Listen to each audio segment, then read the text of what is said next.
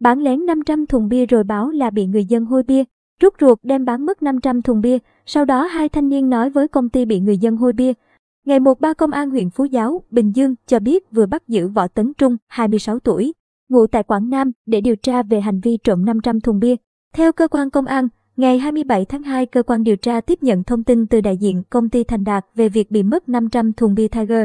Sau thời gian ngắn điều tra, cơ quan công an xác định vào ngày 24 tháng 2 trên đường vận chuyển bia đi giao, Trung và người đồng nghiệp tên V có kết bán trộm 500 thùng bia Tiger cho một quán tạp hóa với số tiền 150 triệu đồng.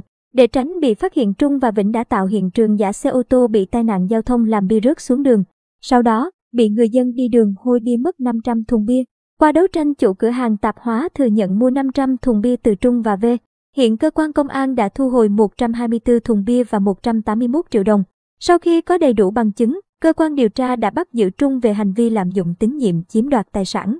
Hiện cơ quan công an tiếp tục điều tra, riêng V vẫn đang xác minh làm rõ hành vi của người này.